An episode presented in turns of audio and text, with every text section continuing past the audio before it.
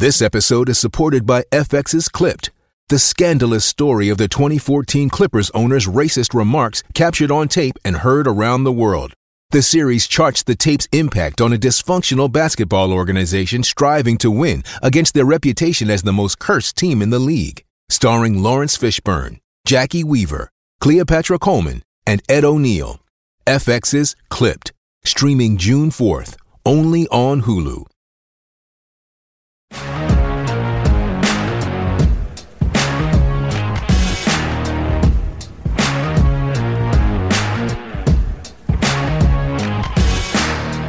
Hello again, everybody. Welcome back. I'm Ed Kracz with the Philadelphia Eagles Insider Podcast, brought to you by the Fans First Sports Network, joined by my co-host, John McMullen.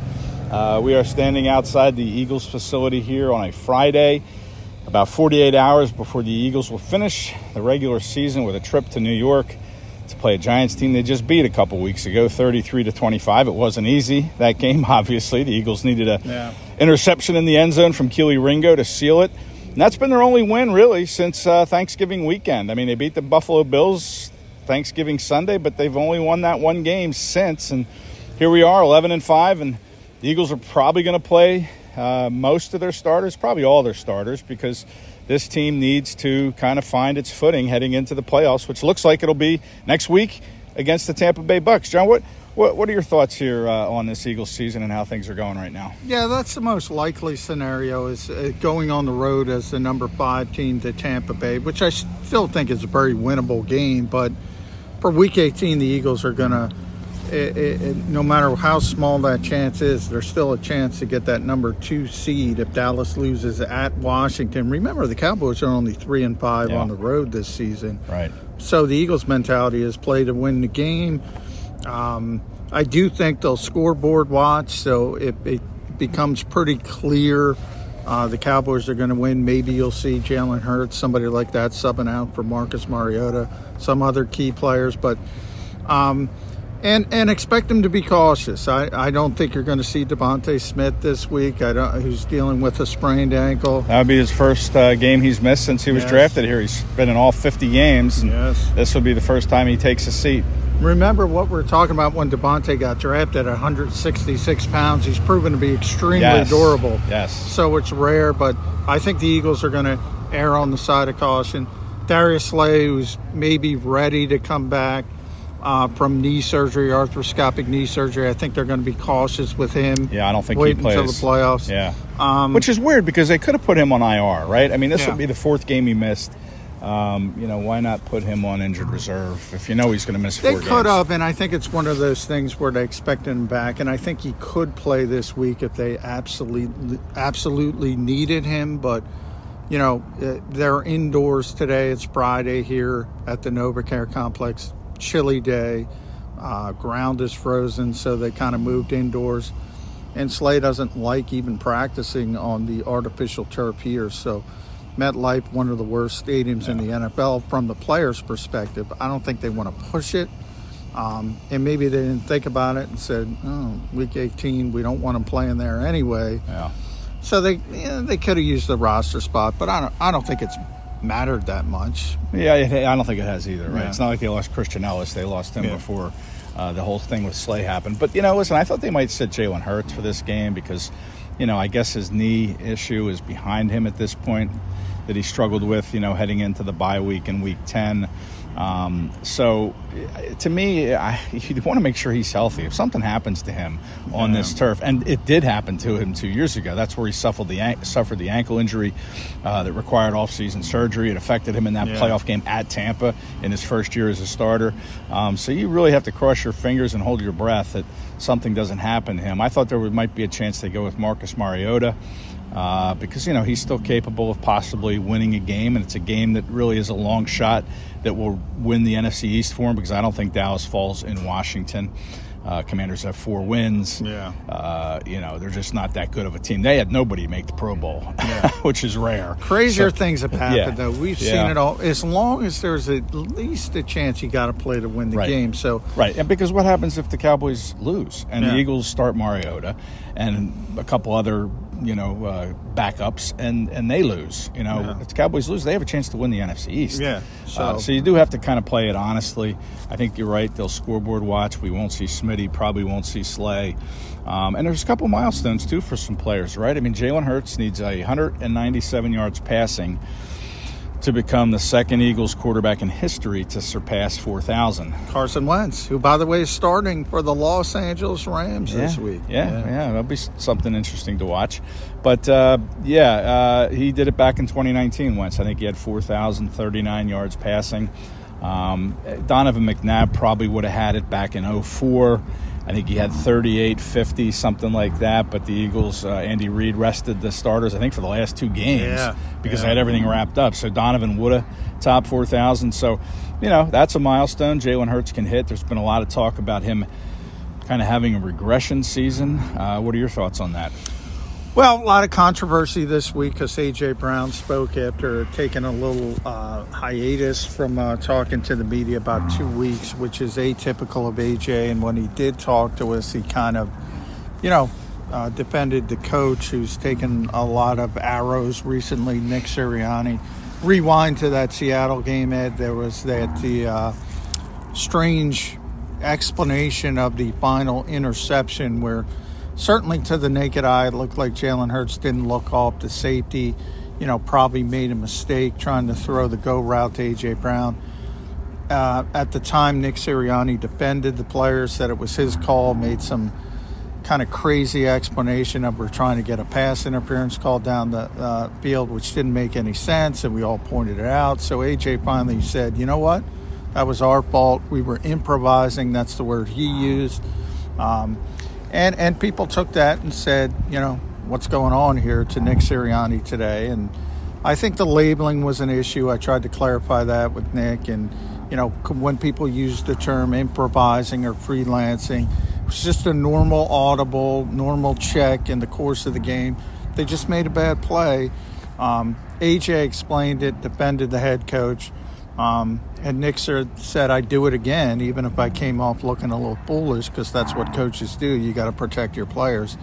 Our buddy Zach Berman from All Philly, right. Mentioned certain things. You didn't see that from Jalen Hurts, though. Maybe that's a little bit of a problem, that he's not willing to go defend his head coach. But he talked after that game, after that play, and never mentioned it, he could have had the opportunity to say, hey, that was on me.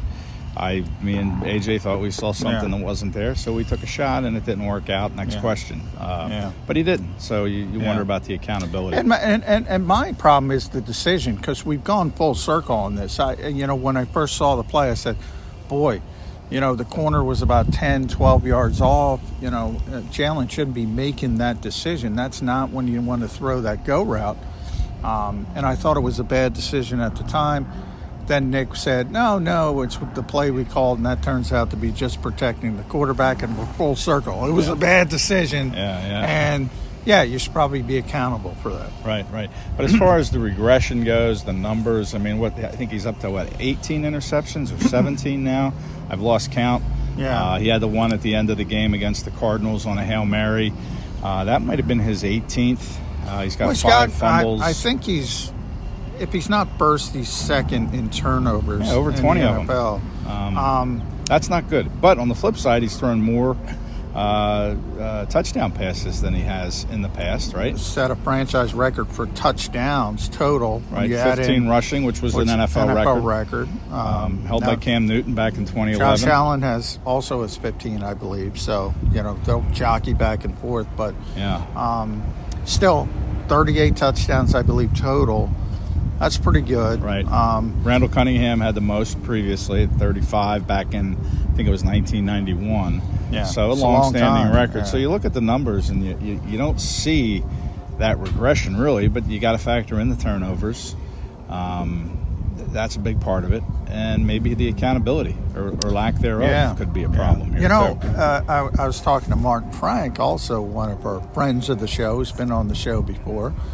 And I compared it to Joel Embiid with the Sixers. When you don't – who's a tremendous player, obviously, for basketball fans out there. But if you don't hold guys accountable, they start to get this entitlement sort of behavior, and I think maybe we're seeing that with Jalen Hurts. Maybe, and then you wonder how that affects the team. Some of the players on the team, they see that, and maybe they're resentful of it, or maybe they feel like, hey, well, if he can do it, we can get away with stuff too. So, either way, it's a poison that probably needs to get nipped in the bud. And listen, we're just kind of speculating here on that. No, Nick said he held him accountable. We don't know. We can't see behind the scenes. Right. I'm sure they tried to correct and said what I just said. Look, corner's 12 yards off. Maybe that's a sign not to throw a go route. You didn't look off the safety long enough. Julian Love was able to come over, right? Who's a very good safety. I think he made the Pro Bowl this week. So, and he made a great play, to his credit. But you got to look that safety off if you're going to throw that. And I will say Seattle won the game on the same sort of sentiment. Drew Lock saw single coverage with his receiver, Jackson Smith and Jigba, on James Bradbury, and he took a shot and he won the game, essentially. Yeah. Well, let's talk about this defense now. This defense under Matt Patricia, the last three games, the Eagles have had leads at halftime the last three games, and they've given up a total of 68 points in those three games in the second half to lose. Well, they're 1-2. They held on to beat the Giants, but they lost to the Cardinals 35-31. Arizona scored four touchdowns on all four of its second half possessions. 29 points in the second half. Hassan Reddick said on Thursday that switching coordinators has played a factor in this. They're still trying to learn how Matt Patricia wants to play his defense. So in hindsight, you're thinking, well, why did Nick Sirianni go ahead and make that move? Why didn't he just say, okay, you're going to be in collaboration with Desai, Matt Patricia, and you're going to help him, but you're not going to have the final say. I mean, why did they do this? That begs the question, why, when the players are struggling to figure out what he wants to do? Boy, I when you look at it, the fact of the matter is that Nick Sirianni started thinking about a potential change during the bye week when the Eagles were 8-1. And that, to me, is just crazy. Yeah. I mean, look, the style points weren't there. We've said that a lot this season. The expectations are so high. But the bottom line is, if you're 8-1, you're doing enough to win games. Why are you thinking about maybe he needs time to grow into the job, something of that nature? I think it certainly came off to us like a panic move. I think it came off to some of the players as a panic move. Yeah. And there's no going back now. Yeah. And they're just going to have to try to get it right. But do you have any optimism? Okay, Sunday is the regular season finale. The Eagles are in the playoffs. But do you have any sense of optimism? I do, because that first matchup, as I mentioned, whether it's Tampa Bay, could be New Orleans, could be Atlanta, the NFC South winner is not going to be a very good football team. So if you can get over that hump, and look, they've lost Arizona. They needed the last play, the interception, as you mentioned, with Kelee Ringo to beat the New York Giants. They lost to Seattle with a backup quarterback. They can also lose, but mediocre teams. So if you can get over that hump, if you play well, maybe you get some of your confidence back, and who knows what happens from there. But, right now it's not good. No. Right now it's not good. So you lose 4 of 5 after that 10-1 start. It's not a surprise to me that this is where the Eagles are. I think I picked them to go 12-5 before the season started, but it's the way it went. Right. Exactly. So if you start 7-3 instead of 10-1, and you're 11-5, I think everybody's okay. Not saying you want to win the division. You want to get the number 2 seed or be as high as you can possibly be. So I think the way it's shaken out has been such a disappointment. Yeah.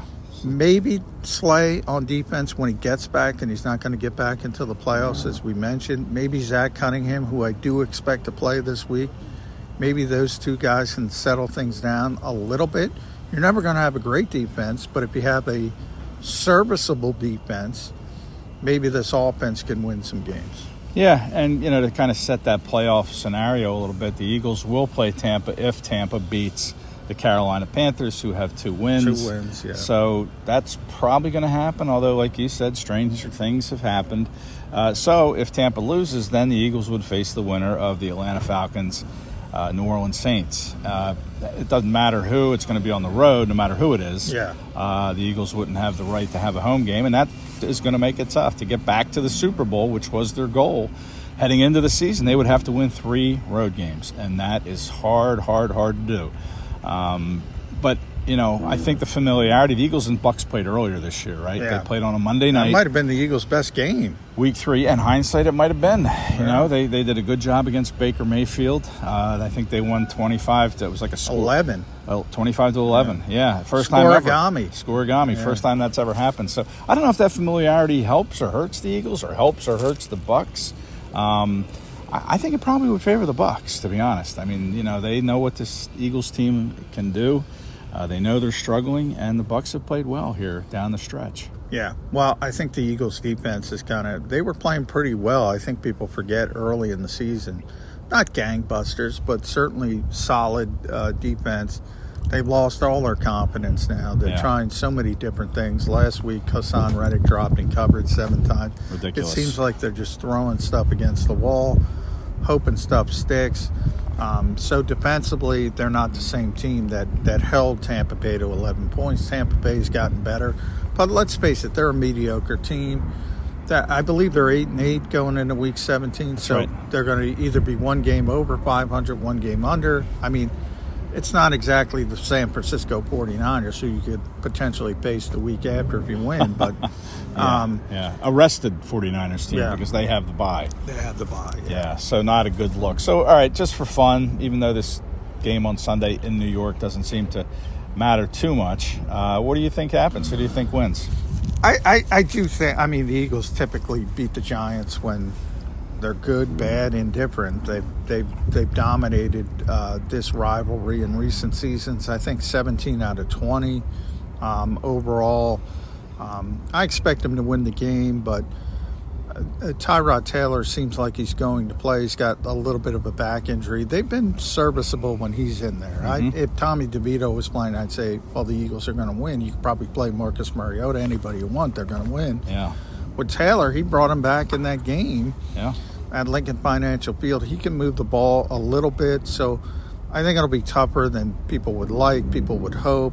Probably 28-23 Eagles. Yeah, see, that's the thing. The Eagles are hoping that they kind of get some momentum from this game. Man, but if it's a close game and, you know, you're not dominating a New York Giants team that has, 5 wins? Yeah. After losing to a 4 or what was then a 3-win Arizona team, you know, this whole thing could backfire. You know, they could struggle, win by a point, lose by a point, and then what do you have going into the following week? I think this Eagles season is over.